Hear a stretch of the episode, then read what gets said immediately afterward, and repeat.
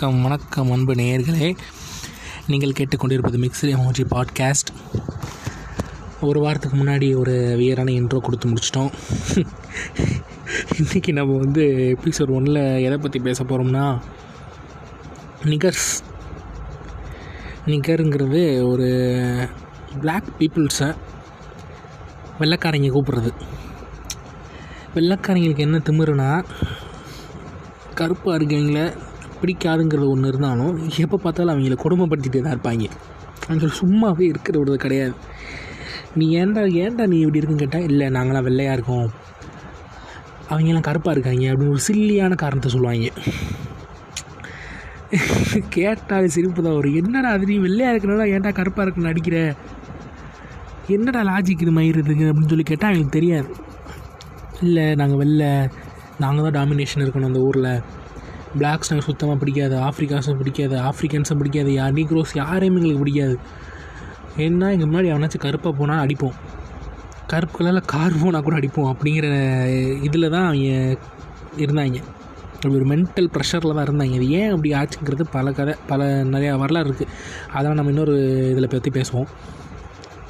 இன்றைக்கி வந்து இந்த பிளாக்ஸ் அண்ட் ஒயிட்ஸ் கிளாஷ் இந்த பிளாக்ஸ் அண்ட் ஒயிட்ஸ் கிளாஷில் வந்து முக்கியமாக பாதிக்கப்பட்டது நிறையா அப்பாவி ஜனங்கள் தான். இந்த அப்பாவி ஜனங்களுக்கு என்னடான்னா நம்ம ஏன் கருப்பாக பிறந்ததுனால தான் நம்ம இப்படி அடிக்கிறாங்க? நம்மளும் வெள்ளையாக பிறந்திருக்கலாம்ல அப்படிங்கிற எண்ணமும் இருந்துச்சு. இன்னும் ரொம்ப ஒரு கோபம். அந்த கோபம் எப்படின்னா அந்த கோபம் வந்து அவங்களுக்கு தாங்க முடியாத மனபாரத்தை கொடுத்தது என்னென்னா ஏன்டா நாங்கள் கருப்பாக பிறந்து எங்கள் தப்பு இல்லைடா? ஏன்டா எங்களுக்கு கருப்பை பார்த்தாலே அடிக்கிறீங்க? அப்படின்னா நாங்களுக்கு உங்களுக்கு வந்து இது பண்ணிட்டோம். ஏன் எங்களுக்கு இப்படி செய்கிறீங்க அப்படிங்கிறத கேட்டால் வெள்ளைக்காரங்கிட்ட சரியான பதில் கிடையாது. We are whites we are Americans Americans are only whites பிளாக்ஸை பார்த்துல அடிப்போம். இந்த நிறைய இதெல்லாம் இதில் நடந்திருக்கு. காந்திக்கு ட்ரெயினில் போன போனார். அவர் இறக்கி விட்டாங்க. அப்படிங்கிற கதைலாம் இருந்திருக்கு. காந்திக்கே அந்த நிலமைனா சாதாரண மக்களுக்கு என்ன நிலமை? சரி. இந்த எபிசோடு ஃபஸ்ட் எபிசோடு மிக்ஸ்டு எமோஜியில் என்ன நான் இதை பற்றி யோசிச்சுக்கிட்டே இருந்தேன். இதை பற்றி பேசலாம் அப்படிங்கிற தாட் வந்துச்சு. இந்த தாட்டை வர வைக்கிறதுக்கு வர வைக்கிறதுக்கான முக்கியமான ஒரு காரணம் இஸ் த மூவி நம்ம வந்து எது பார்த்தாலும் ஒரு ஆர்டிகல்ஸாக ஒரு நியூஸாக படிக்கிறத விட ஒரு படம் பார்த்தா நமக்கு வந்து ரொம்ப ஒரு ஆர்வத்தை தூண்டும். இதை பற்றி நம்ம என்ன பண்ணலாம்? எப்படா அந்த படத்தை எடுத்திருப்பான்? இவ்வளோ அழகாக எடுத்திருக்காங்களே. இது மாதிரி நம்மளும் ஒரு படம் எடுக்கணும் அப்படின்னு ஒரு ஆசை வரும். இந்த மாதிரி சும்மா யூடியூப்பில் வீடியோ போயிட்டு இருக்கிறப்ப Lokesh Kanagaraj five favourite films அப்படின்னு சொல்லி போட்டிருப்பாங்க. நீங்கள் போனால் தெரியும் இந்த பாரு ஒரு மொட்டையார் ஒருத்தர் உட்காந்து இன்டர்வியூ எடுத்துகிட்டு இருப்பாப்புல அவர் வந்து சொல்லுவார் நீ இந்த மாதிரி அஞ்சு படங்கள் உங்களுக்கு பிடிச்ச படம் என்னன்னு கேட்குறப்ப லோகேஷ் கனகராஜ் சொல்லுவாப்பில் ஜாங்கோ அண்ட் செயின் எனக்கு ரொம்ப பிடிக்கும்.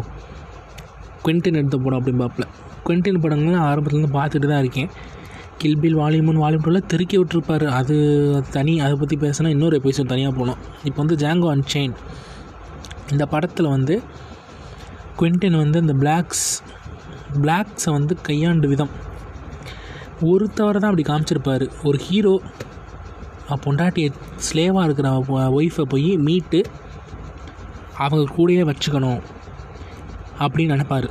இது வந்து அவர் தனிப்பட்ட குடும்பத்துக்குள்ளே நடக்கிற விஷயந்தான் அதுக்கு ஹெல்ப் பண்ணுற அவரோட ஒயிட் நண்பர் டாக்டர் ஷ்லட்ஸ்னு ஒருத்தர் அந்த கேரக்டர் வருவாப்பில் அவர். டிகாப்ரியோ நடிச்சிருப்பார். அவர் அவர் பெர்ஃபார்மன்ஸ்லாம் வேறெல்லாம் நம்மளாம் அதை பற்றி பேச தகுதி கூட இல்லை. டிகாப்ரியோலாம் எம்மாடி அடித்து மிரட்டியிருப்பான் அந்த படத்தில். சரி இந்த படத்தோட உள்ளே போகிறதுக்கு முன்னாடி இந்த பிளாக்ஸ் அண்ட் ஒயிட் கிளாஷ் இது எங்கேருந்து தொடங்குச்சு அப்படிங்கிறத பற்றி பார்ப்போம். அந்த காலத்துலேருந்து நம்ம ஊரில் இந்தியாவில் இருக்கிற மாதிரி கேஸ்டிசம் எல்லா இசமும் அங்கே இருந்துச்சு. ஆனால் அமெரிக்காவில் ரேஸ்டிசம் ரேசிசம் தான் ஓவராக இருந்துச்சு. ஓகே இப்போ வந்து நம்ம மூவிக்குள்ளே போகலாம் இந்த படத்தோட பேர் ஜாங்கோ அன்சைன் கேஸ்டன் குரூனா க்ரூலாம் பண்ணி நடிச்சிருப்பார். Jamie Foxx Samuel Jackson Christopher Waltz Washington அப்படின்னு நிறைய பேர் நடிச்சிருப்பாங்க. மியூசிக் மியூசிக் வந்து நீங்கள் பார்த்தீங்கன்னா ஒரு டூ தௌசண்ட் ஃபோர்டீனில் வந்த படத்துக்கும் படத்தில் இருக்கிற மியூசிக்கு இதுக்கும் சம்மந்தமே இருக்காது. ரொம்ப பழைய படத்தில் இருக்கிற மியூசிக்கை அப்படியே கொஞ்சம் கொஞ்சமாக தழுவி தழுவி இவர் புது மியூசிக் டேரக்டர் இருப்பாப்புல ஆனால் நிறையா அந்த பிளாக் அண்ட் ஒயிட்ஸில் பார்த்த படங்கள் தான் இந்த இங்கிலீஷ் படத்தில் இருக்கிற மியூசிக் தான் இதில் அதிகமாக வரும். Eighteen fifty eight two years before the civil war அப்படிங்கிறது தான் படமே ஸ்டார்ட் ஆகும். ரெண்டு வருஷத்துக்கு முன்னாடி சிவில் வாரில் நடந்த ஒரு தனிப்பட்ட மனிதனின் வாழ்க்கை. ஆனால் அந்த இதில் என்ன ஸ்பெஷல்னால் தனிப்பட்ட மனிதர்களின் வாழ்க்கைன்னு சொல்லி அதில் வந்து டெரண்டினோ வந்து பிளாக்ஸ்க்கு நடக்கிற கொடுமையை ஒரு ஆளை வச்சு காட்டியிருப்பாப்புல. அதான் தலைமைங்கிறது. சரி அப்படி என்னடா இந்த படத்தில் இருக்குது ஒரு ப்ரூட்டாலிட்டி ஸ்லேவரியில் இருக்கிற ஒரு கொடுமை இந்த படத்தில் இருக்கும். ஃபஸ்ட்டு சீனே பார்த்தீங்கன்னா ரெண்டு ஒயிட்ஸு குதிரையில் ஜம்முன்னு வருவாங்க. இவங்க ஒரு அஞ்சு பேர் பிளாக்ஸுக்கு வந்து காலில் சங்கிலி கட்டி விட்டு அப்படியே காடு மலை தாண்டின்னு சொல்லி அப்படியே நடந்து கூட்டு வருவாங்க. அப்படியே இழுத்து இழுத்து காலெலாம் அவங்க பார்த்தா அப்படியே பட்டையாக இருக்கும். அப்படி கூட்டு வருவாங்க. நீ அதை நல்லா கவனிச்சிங்கன்னா மிச்சம் இருக்கிற நாலு ப பையன் பேருக்கு வந்து ஐயோ நம்ம அடுத்த இந்த வாழ்க்கையில் வந்து நமக்கு என்ன ஆக போதும் நம்ம என்ன பண்ண போகிறோம் நம்ம வாழ்க்கை இப்படியே முடிஞ்சிடும் போல் நம்ம செத்துருவோம் அப்படிங்கிற ஒரு பயத்தோடு கலந்த ஒரு வேதனையை கண்ணில் இருக்கும். ஆனால் நம்ம ஹீரோ கண்ணில் வந்து பயம் இருக்காது. ஒரு உணர்ச்சி ஒரு ஆவேசம் இருக்கும். நம்மளை எதுக்கு இப்படி பண்ணுறாங்க நம்ம ஏன் இப்படி ஆகிறோம்? நம்ம இது வந்தாலும் துணிஞ்சு போராடணும் அப்படிங்கிற ஒரு எண்ணம் இருக்கும். அப்போ தான் காட்டுக்குள்ளே போய்கிட்டே இருக்கிறப்ப ஒரு வண்டி வருது.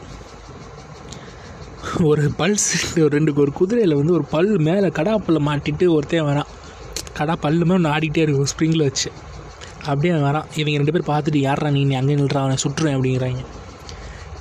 ஒன்றும் கவலைப்படாதீங்க. நான் வந்து டாக்டர் ஷட்ஸு இந்த மாதிரி ஒரு டென்டிஸ்ட்டு என் வீட்டில் வந்து என் வீட்டில் எனக்கு நீங்கள் வந்து இந்த மாதிரி ஆக்ஷனில் இருந்தானே நீங்கள் பிடிச்சிட்டு வரீங்க? எனக்கும் இந்த மாதிரி நிறையா மக்கள் தேவைப்படுறாங்க ஸ்லேவரிக்கா அதனால் எங்களுக்கு வந்து இதுங்களை யாராச்சும் ஒரு ஆளை கொடுங்க அப்படின்னு சொல்லி சொல்லுவாங்க. இது வந்து எங்கே நாங்கள் போக போகிறோன்னா பிரிட்டல் பிரிட்டல் பிரதர்ஸ் அப்படிங்கிற ஃபேமிலிக்கு வந்து இவங்களை வந்து நாங்கள் கேட்குறோம். எங்களுக்கு வந்து இவங்களை விற்றுருங்க அப்படின்னு சொல்லுவாங்க. இவங்களுக்கு நம்பிக்கை இருக்காது. ஏன்னா நான் நடுக்காட்டில் வந்து ஒருத்தன் இந்நேரம் வந்து விற்றுரு எங்களை இவங்க யாராச்சும் ஒரு விற்றுரு அப்படின்னு சொல்லி கேட்குறான்னு சொல்லி இவங்க டவுட் ஓவர் ஆயிரும். அதுக்கப்புறம் இவங்க போய் இவர் போய் டாக்டர் ஸ்லட்ஸ் அந்த பல் வச்சுட்டு வந்தாப்புல அவர் வந்து போய் பார்ப்பாரு ஒவ்வொரு ஃபேஸாக பிரிட்டல் பிரதர்ஸ் இங்கே யாருக்கு தெரியும் அப்படின்னு ஒரு வார்த்தை கேட்பாப்புல. அது ஹீரோ சொல்லுவார் நான் எனக்கு தெரியுனே அப்படின்னு பார்ப்பல ஹீரோ கிட்ட போனோடனே பிரிட்டில் பிரதர்ஸ் தெரியுமா? அப்போ சரி வா என் கூட போகலாம் அப்படின்னு சொன்னதுக்கப்புறம் இவங்க என்ன நம்ம என்ன நினைப்போம்? சரி இவர் கூட்டிட்டு போயிடுவார் வித்துரு வித்துட்டாங்க காசை கூட்டு கூட்டிட்டு போயிடுவாருன்னு நினைப்போம். ஆனால் அந்த இடத்துல ஒரு கன் ஃபயர் நடக்கும். டிச்சு டிச்சு டிச்சுன்னு நடக்கும். அப்படியே ரத்தம் தெறிக்க தெறிக்க ஃபைட் சீனில் இந்த படத்தில் நீங்கள் பார்த்தீங்கன்னா கில்பிலும் சரி இதுவும் சரி. ரத்தம் அப்படி தெறிக்க தெறிக்க இருக்கும். துப்பாக்கியால் சுட்டால் ரத்தம் தெரிக்குமா தெரிக்காதான்னு எனக்கு இன்ன வரைக்கும் தெரில ஆனால் இந்த படம் டரண்டன் எப்படி காமிச்சிருப்பானா? துப்பாக்கி சுடுறப்பை அப்படியே தெறிக்கிற தெறிக்கிற மூளை குடல் எல்லாம் அப்படியே பிதிக்கிற குச்சிக்குன்னு வெளியே வரும். அது வந்து எனக்கு இப்போ எனக்கு பார்க்குறதுக்கு வந்து நல்லா இருக்கும். எனக்கு எனக்கு எனக்கு ரொம்ப பிடிக்கும் ஃபஸ்ட்டெல்லாம் பார்க்குறதுக்கு நல்லா இருக்கும். ரெண்டு பேரும் சுட்டுட்டு நான் வந்து டென்டிஸ்ட் கிடையாதுடா. நான் வந்து ஒரு பூட்டி ஹண்டர் ஹண்டர்னால் பூட்டி ஹண்டர்னால் சீக்ரெட் சொசைட்டிஸ்னு உங்களுக்கு இருப்பாங்க. ஒயிட்ஸ் அவங்கள இவர் போய் தேடி கொள்வார். ஏன் தேடி போய் கொள்கிறாரு அப்படின்னா இவங்க நிறையா தப்பு பஸ் பண்ணிவிட்டு ஒயிட்ஸ் அப்படிங்கிற பேரில் வந்து மாட்டிக்காமல் மறைஞ்சிருப்பாங்க. அதை போய் இவர் போய் கண்டுபிடிச்சி அவங்கள போய் கொண்டு அதில் காசு சம்பாதிக்கிறது தான் இவர். முதல்ல டென்டிஸ்ட்டாக தான் இருப்பாப்புல.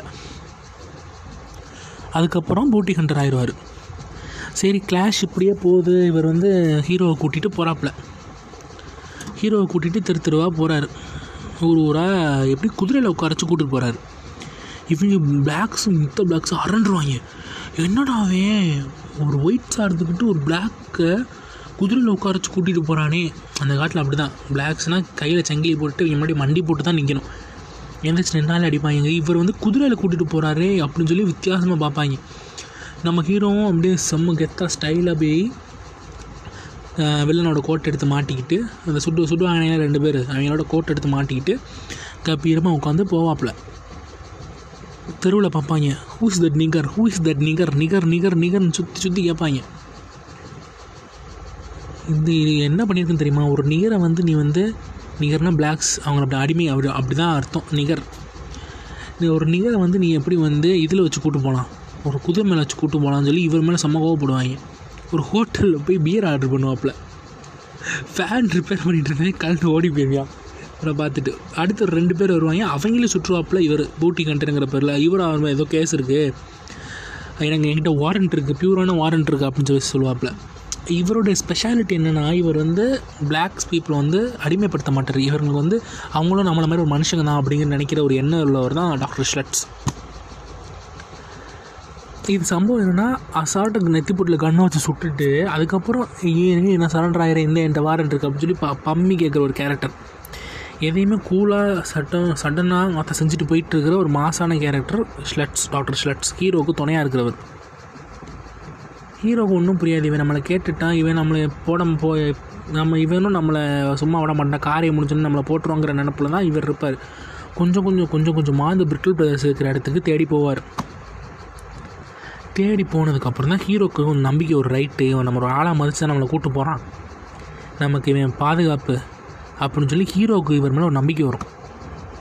ஒரு இடத்துக்கு போனோடனே பிரிட்டில் பிரதர்ஸில் மூணு பேர் தோட்டத்தில் வேலை பார்த்துட்ருப்பாங்க இவர் ஹீரோ வந்து கையை கண்டு அவன் தான் மூணு பிரதர்ஸில் அவன் ஒருத்தன் அப்படின்னு சொல்லுவான். சொல்லிட்டு வேமா ஹீரோ நடந்து போவாப்பில் டங் டங் டங் டங் டங் அந்த மியூசிக் எஃபெக்ட்ஸ்லாம் பங்கமாக இருக்கும். நீங்கள் பார்த்தா தெரியும். நடந்து போய் நிப்பாப்புல ஒரு கிழமை இருப்பான். அந்த கிழவனை பார்த்தோன்னே இவருக்கு ஹீரோக்கு வந்து பழைய ஞாபகம் வரும். இவர் அந்த இவரும் அந்த அவரோட ஒய்ஃபும் வீட்டில் வேலை பார்த்துட்டு இருந்தப்ப இவருக்கு நடந்த கொடுமை. ஒய்ஃபை போட்டு நியூடிட்டியாக போட்டு அந்த அடி அடிப்பார். இவன் அடிப்பான். அந்த ஒயிட் வந்து. இவன் கெஞ்சுவான் கால் வந்து கதருவான் டேய் என்னை விட்டுருங்கடா என் பொண்டாட்டியை விட்டுருங்கடா. என் பொண்டாட்டி என்னடா தப்பு பண்ணா? அப்படின்னு எனக்கு இது ஒரு டைம் பாஸுங்கிற பேரில் சொல்லி அடிப்பாங்க பொண்டாட்டியை. அப்போனா எவ்வளோ கோவம் வரணும்? இதெல்லாம் பொறுத்துக்கிட்டு ஹீரோ காலில் விழுந்து கதறவாப்பில் என்னை விட்டுருங்க விட்டுருங்க என் பொண்டாட்டி விட்டுருங்க. அதில் வார்த்தை சொல்லுவான். நீ I like the way you beg boy நீ கெஞ்சிற அழகு எனக்கு பிடிச்சிருக்கு பையா அப்படிம்பாப்புல பார்த்த உடனே இந்த வார்த்தை ஞாபகம் வரும். தான் கண் எடுத்து ஒரு போடு டும்முன்னு நெஞ்சில். அப்படியே சாஞ்சு விழுந்துருவான். I like the way you die boy அப்படி பார்ப்பல ஹீரோ. மால அந்த சீன்லாம் வேறு லெவல் பிச்சு விட்ருவாப்புல இதெல்லாம் முடிஞ்சதுக்கப்புறம் சுற்றி இருக்கிறவங்க பார்த்து மிரண்டுருவாங்க என்னடா ஒரு நிகர் வந்து ஒரு பிளாக் வந்து ஒரு ஒயிட் பீப்புள்ஸ் இடத்துக்குள்ளே கோட் சூட் போட்டு நடந்து வரதே பெருசு. அது குதிரை மேலே வர்றது இன்னும் பெருசு. ஆனால் இத்தனை ஒயிட் பீப்புளுக்கு முன்னாடி ஒரு பிளாக்ஸை வந்து போட்டானே அப்படிங்கிற ஒரு ஆத்திரம் வந்து அப்படியே தகச்சு பண்ணி நின்று நின்றுவாங்க எல்லோரும். எனக்கு என்ன பண்ணுறதுன்னு தெரியாமல் நின்றுவாங்க. நின்றதுக்கப்புறம் அந்த இடத்தோட ஓனர் வந்து ரைட்டு இவன் ஏதோ சம்பாக்காரன் தான் அப்படின்னு சொல்லி முடிவு பண்ணிடுவாப்புல. முடிவு பண்ணிட்டு இன்னும் ரெண்டு பிரதர்ஸ் இருப்பாங்க அவர் வந்து நீ நான் நீ நான் கொள்கிறேன் நீ கொல்ல வேணாம் அப்படின்னு சொல்லி சொல்லிடுவாப்புல. இஃபோர் போடுவார் ஸ்லட்ஸு குறி வச்சு டங்குன்னு குதிரை மேலே போட்டுருமா நான் அப்படியே தலையில் அடிச்சு இந்த பக்கம் குண்டு வந்துட்டு மூளைலாம் தெரிச்சு அப்படியே ரத்தம் தெறிக்கும். சில பேருக்கு அது அறுவரை பாருங்களாம் ஆனால் எனக்கு ரொம்ப பிடிச்சிச்சு. அப்படியே பருத்தியில் அப்படியே ரத்தம் சொட்டி டப் டப்னு அடிக்கும். சாட்டையில் வச்சு அடிப்பான் நிகர் பிளாக்ஸ் ஒரு ஒயிட்டை அடித்ததுக்கப்புறம் தான் சொல்லுவான் நான் மாற்றி சொல்லிட்டேன் சாரி அடித்ததுக்கப்புறம் இன்னொரு பிரதரை அடி அடி மட்டும் அடிப்பான். இதில் கொண்டன் கிட்ட ஒரு கேட்டப்போ ஏங்க நீங்கள் இந்த சீனை வச்சீங்க? தேவையில்லா சீன் என்னங்க இந்த தேவையில்லா சீனு நான் நிறைய தடவை நான் சின்ன பிள்ளை பார்த்துருக்கேன் இந்த மாதிரி ஒயிட் பிளாக் அடிக்கிறது. மாத்தா நீ திருப்பி வர்ற அப்படிங்கிறதுனால தான் நான் இந்த படமே எடுத்தேன் அப்படிங்கிறாரு கொண்டேன் இதெல்லாம் முடிஞ்சிச்சு கேஸ்லாம் முடிஞ்சிருச்சு. இந்த மூணு பேரையும் போட்டாச்சு சக்ஸஸ்ஃபுல்லாக போட்டாச்சு. போட்ட உடனே ஹீரோ போகிறாப்புல இப்படி இவன் கூடயே போகிறாப்புல போனதுக்கப்புறம் ஒரு இடத்துல உட்காந்துருக்காங்க உட்காந்துட்டு கான்வர்சேஷன் போகுது. என் பொண்டாட்டி வந்து மிசிசிப்பியில் ஒரு கேண்டி லேண்டில் வந்து இருக்கா? ஒரு பெரிய இது. பெரிய ஒரு சாம்ராஜ்யத்தில் கிட்ட வந்து அடிமையாக இருக்கா? அவளை நான் காப்பாற்றணும் உனக்கு கல்யாணம் ஆயிடுச்சடா? அப்படிம்பாப்புல ஆ ஆயிடுச்சு. என் பொண்டாட்டி என்னை பிரித்து என்னை ஆக்ஷனில் விட்டு என் பொண்டாட்டி அவன்கிட்ட கொடுத்து தேவையில்லாத வேலை பார்த்துட்டாங்க. எனக்கு இப்போ பொண்டாட்டியை காப்பாற்றி ஆகணும் அப்படிம்பாப்பில். பொண்டாட்டி பேமெண்ட் ப்ரூமில்டா அப்படிம்பாரு. ப்ரூமில்டாவா? இவருக்கு நம்ப முடியாது. ஏன்னா ஒரு பிளாக்ஸ்க்கு வந்து அந்த மாதிரி பேர் வச்சுருப்பாங்க. இந்த கர்ணப்பட்டில் துரியோதனன் கேட்ட அடிப்பியா அர்ஜுனன் கேட்ட அடிப்பியா அபிமன்யன் கேட்ட அடிப்பியாங்கிற மாதிரி ப்ரூமில்டாங்கிற ஒரு ஏஞ்சலோட பேர். அதை எப்படி பிளாக் வச்சாங்க. அப்படின்னு இவர் கேட்பாப்பில் கேட்ட உடனே ஆமாம் ஜெர்மன் பேசுகிற ஒரு பிளாக் அப்படிங்கிறது ரொம்ப ஆச்சரிய ஆச்சரியம். இவரும் ஒரு மாதிரி ஜெ ஜெர்மனிக்காரர் தான் இவரும்.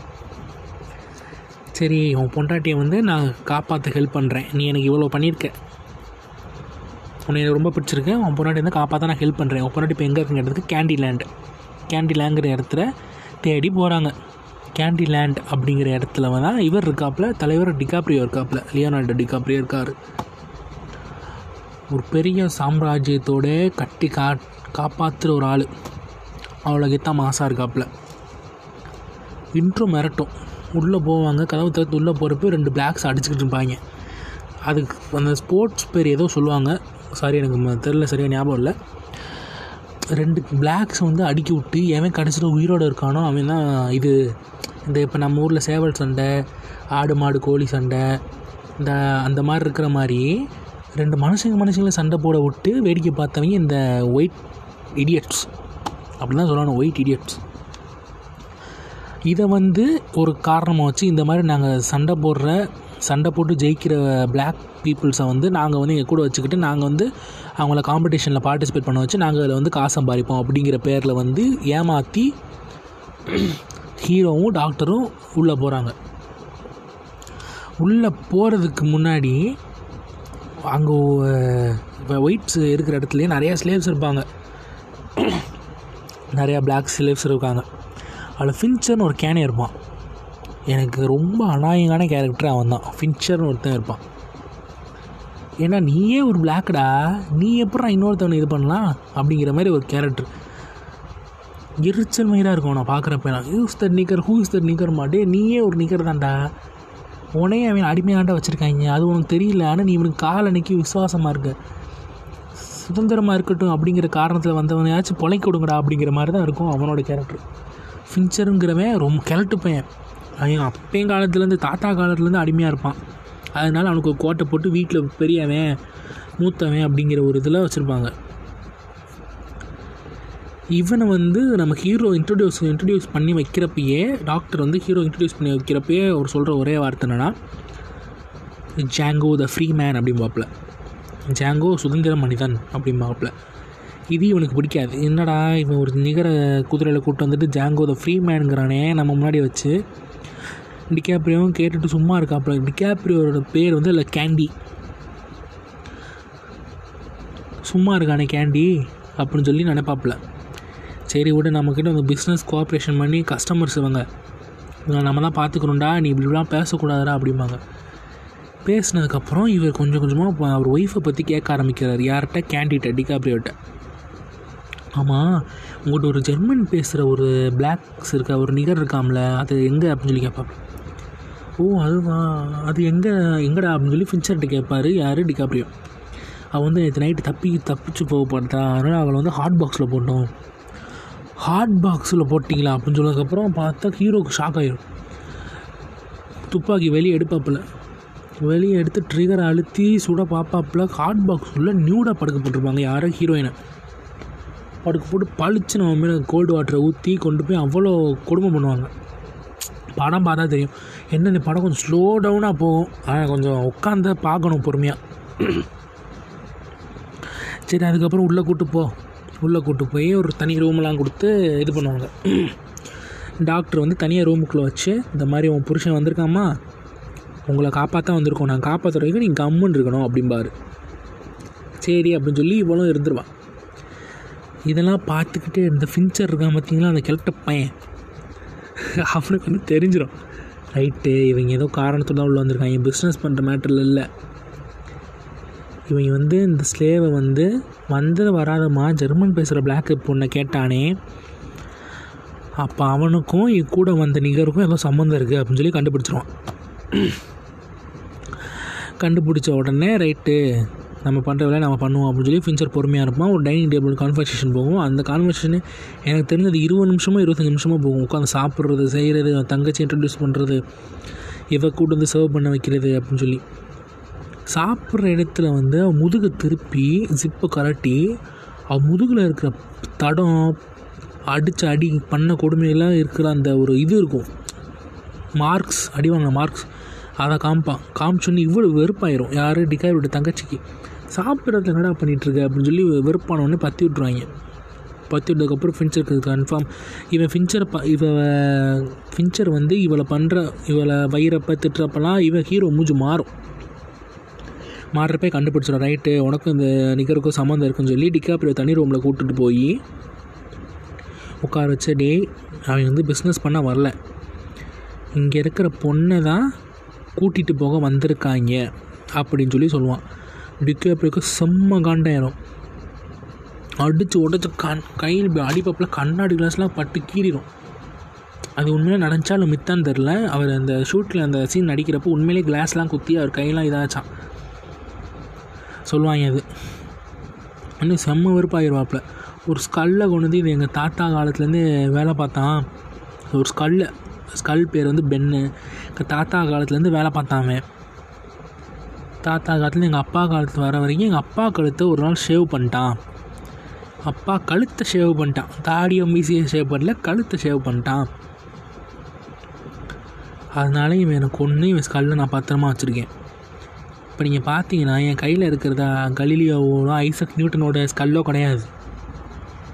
என் கையில் இருக்கிறது பிளாக் நிகரோட ஸ்கல்லு. இவன் வந்து எங்கள் அப்பாவை கொள்றதுக்கு இவ்வளோ நாள் எடுத்துக்கிட்டானே. அது ஏன்னு சொல்லி யோசிச்சிங்கன்னா அப்போவே எங்கள் அப்பா சங்கம் எடுத்து போட்டுருக்கலாமே. ஏன் இவ்வளோ நாள் எடுத்தான்? அதுதான் பிளாக்ஸ் எல்லாத்துக்குமே பயந்து பயந்து ஒயிட்ஸ்னால் அவங்களுக்கு ஒரு பயம் வந்து எங்கள் காலை கீழே நக்கிட்டு இருக்கிற ஒரு அடிமை தான் பிளாக்ஸ் அப்படிங்கிறத வந்து மறுபடியும் மறுபடியும் வந்து டிகாப்ரியோ சொல்லுவான். அது வந்து இவனுக்கு ரொம்ப அனாயம் ஆகும். யார்? நம்ம நீங்கள் ஹீரோக்கு டக்குன்னு பார்த்தா ஹீரோயின் தலையை சுத்தியில் வச்சு அடித்து கொண்டுரு அப்படிமா இவர் தான் ஸ்லட்ஸ் தான் வந்து இல்லை இல்லை நான் சொல்கிறத கீழே உனக்கு எவ்வளோ பணம் வேணாலும் தரேன் அவன் வந்துட்டு கொடுத்துரு அப்படிமா காம்ப்ரமைஸ் ஆனதுக்கப்புறம் டுவெல் தௌசண்ட் டாலர்ஸ் நினைக்கிறேன். விற்றுருவாங்க டுவெல் தௌசண்ட் டாலர்ஸ் அந்த காலத்தில். இப்போ அது எத்தனை மில்லியன் டாலர்ஸோ எனக்கு தெரில. எயிட்டீன் ஃபிஃப்டி எயிட்டில் டுவெல் எயிட்டீன் ஃபிஃப்டி எயிட்லேயே டுவெல் தௌசண்ட் டாலர்ஸுக்கு வந்து என் பொண்டாட்டியை வந்து ஸ்லட்ஸோட காசு கொடுத்து மீட்பாங்க. மீட்டுட்டு கான்வோலாம் முடிஞ்சிடும் ஒரு இடத்துல போய் உட்காந்துருப்பாங்க பேசுவாங்க செய்வாங்க சரி டாட்டா நான் கிளம்புறோம்டா அப்படின்னு அப்புறம் இவன் டாக்டர் ஸ்லட்ஸ் கிளம்பாப்புல நில்றா டே அப்படிம்பாப்புல. யார்? கேண்டி. நீ வந்து இருக்கிறது என் இடம். ஒரு பிஸ்னஸ் பார்ட்னர்ஷிப் முடிஞ்சிச்சுன்னா அதுக்கு நம்ம வந்து கை கொடுக்கணும். ஷேக் ஹேண்ட்ஸ் அதான் நம்ம ரெண்டு பார்ட்னர் ரெண்டு சேல்ஸுக்கும் இருக்கு நடுவில் இருக்கிற ஒரு ரிலேஷன்ஷிப்பை கொடுத்தா தான் நம்மளோட இது முடியும் அப்படிம்பா.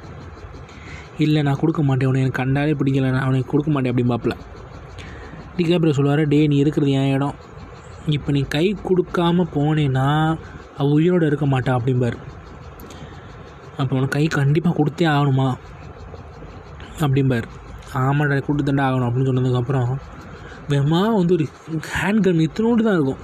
நம்ம நம்ம நீங்கள் கையை வச்சு பார்த்தீங்கன்னா தெரியும் உங்கள் தம்பு ஆள்காட்டி விரல் நடுவிரல் அவ்வளோ சைஸில் தான் ஒரு கன் இருக்கும். எடுத்து டூப்புன்னு போட்டுருவார். டிகாப்ரியோ நெஞ்சில் ஒரு ஒயிட் கலர் ஃப்ளார் மாதிரி இருக்கும். அதில் குத்து அப்படியே ரத்தமாக வரும் டிகாப்ரியோ செத்துருவார். ஃபின்ச்சர் செத்துருவான் கேண்டி அப்படின்னு சொல்லிட்டு போவான்.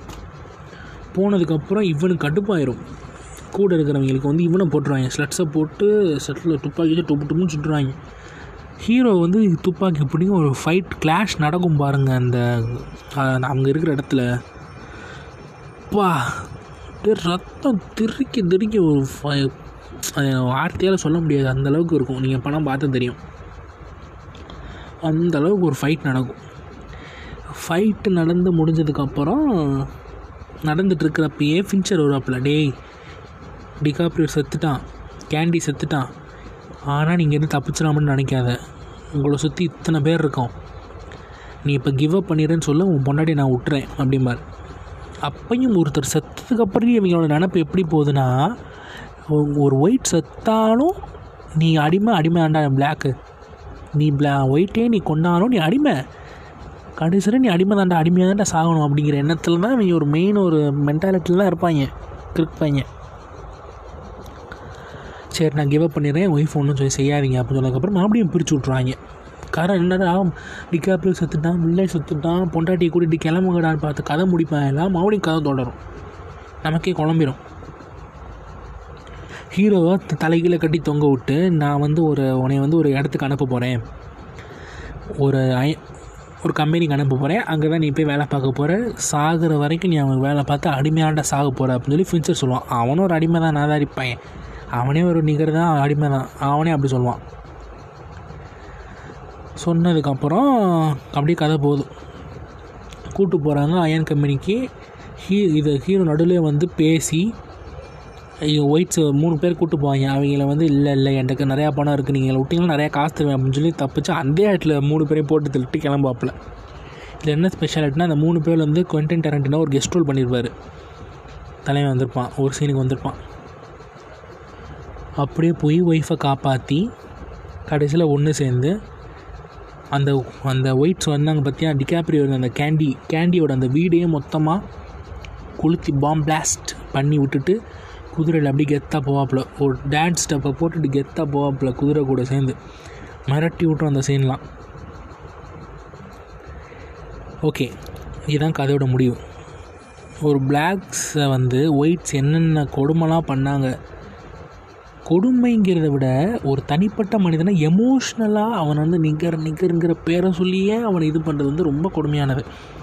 இந்த படத்தில் வந்து டெரண்டினோ அவ்வளோ அழகாக காமிச்சிருப்பார். நிறையா அவ்வளோ அவார்ட்ஸும் கிடைக்கல இந்த படத்துக்கு. ஸ்டார்டிங் சரியாக ஓடக்கூட இல்லை. இட்ஸ் லைக் அ ஃபேண்டசி மூவிங்கிறதுனால ஃபைட்ஸ்க்காக நிறையா பேர் பார்க்க வந்தாங்களே தவிர மிச்சப்படி வேறு எந்த காரணத்துக்காகவும் இந்த படம் அவ்வளோவா ஓடலை. ஆனால் எல்லாத்துக்கும் இப்போ வந்து காலத்துக்கும் நினச்சி நிற்கிறது இந்த படம். ஜாங்கோ அன்சைன் டெரண்டின் எடுத்து எடுத்ததுலேயே நல்ல படம் இந்த படம் தான் பெஸ்ட்டு படம் இந்த படம் தான் அப்படிங்கிறதுனால அப்படிங்கிறத வந்து இன்னை வரைக்கும் மக்கள் பேசிகிட்டு இருக்காங்க. ஓகே மக்களே இதுலேருந்து நம்ம என்ன தெரிஞ்சுக்கலாம்னா டே வாழ்கிறது ஒரு வாழ்க்கை மயிரிடா தேவையில்லாமல் அடிச்சுட்டு சாகாதீங்கடா. பிளாக்ஸு ஒயிட்ஸு கேஸ்டிசம்னு இந்தியாவில் தமிழ்நாட்டில் தான் சொல்கிறேன் கேஸ்ட்டு கேஸ்ட்னு அடிச்சுட்டு மயிரை சா செத்து தொலைங்க. நல்லபடியாக வாழ்ந்து நல்லபடியாக செத்து தொலைங்கடாங்கிறத நான் சொல்கிறேன் இருக்கு வா- ஒரு வாழ்க்கையும் கெடுத்துட்டு இவன் பெருசு அவன் பெருசு. நான் தான் நல்லவன் நீ கெட்டவன். நான் வந்து உயர்ந்த ஜாதி நான் கீழ்ந்த ஜாதி. அப்படிங்கிற மயிரே தேவையில்லைங்க. நல்லா இருந்தோமா? சந்தோஷமாக இருந்தோமா? போனோமான்னு இருக்கணும். அது மாதிரி எல்லோரும் வாழுங்க அப்படிங்கிறத தாழ்மையுடன் கேட்டுக்கொள்கிறேன். ஓகே இந்த ஃபஸ்ட் எபிசோடை வந்து நீங்கள் நல்லா என்ஜாய் பண்ணியிருப்பீங்க நம்புகிறேன் ஒரு நெக்ஸ்ட்டு அடுத்து என்ன பாட்காஸ்ட்டில் என்ன டாபிக் பற்றி பேசலாம் அப்படிங்கிறத பற்றி நீங்கள் சஜஸ்ட் பண்ணுங்கள் நானும் கொஞ்சம் ரிசர்ச் பண்ணிக்கிட்டு இருக்கேன். அதாவது அடுத்து இந்த மாதிரி மூவிஸை பற்றி இல்லாமல் ரியல் லைஃப்பில் நடக்கிற ஒரு சில கொடுமைகள் சில சந்தோஷமான நிகழ்வுகள் நம்ம குடும்பத்துக்குள்ள நடக்கிறதா அந்த மாதிரி சில விஷயங்கள்லாம் பேசலாம்னு இருக்கேன். ஸோ ப்ளீஸ் சப்போர்ட் பண்ணுங்கள் தேங்க்யூ மக்களே. அங்கே உங்களை அடுத்த எபிசோடு சந்திக்கிறேன். சாரி வாய் குளருது உங்களை அடுத்த எபிசோடில் சந்திக்கிறேன். நன்றி வணக்கம். நீங்கள் கேட்டு முடித்தது மிக்ஸ்டு எமோஜி பாட்காஸ்ட்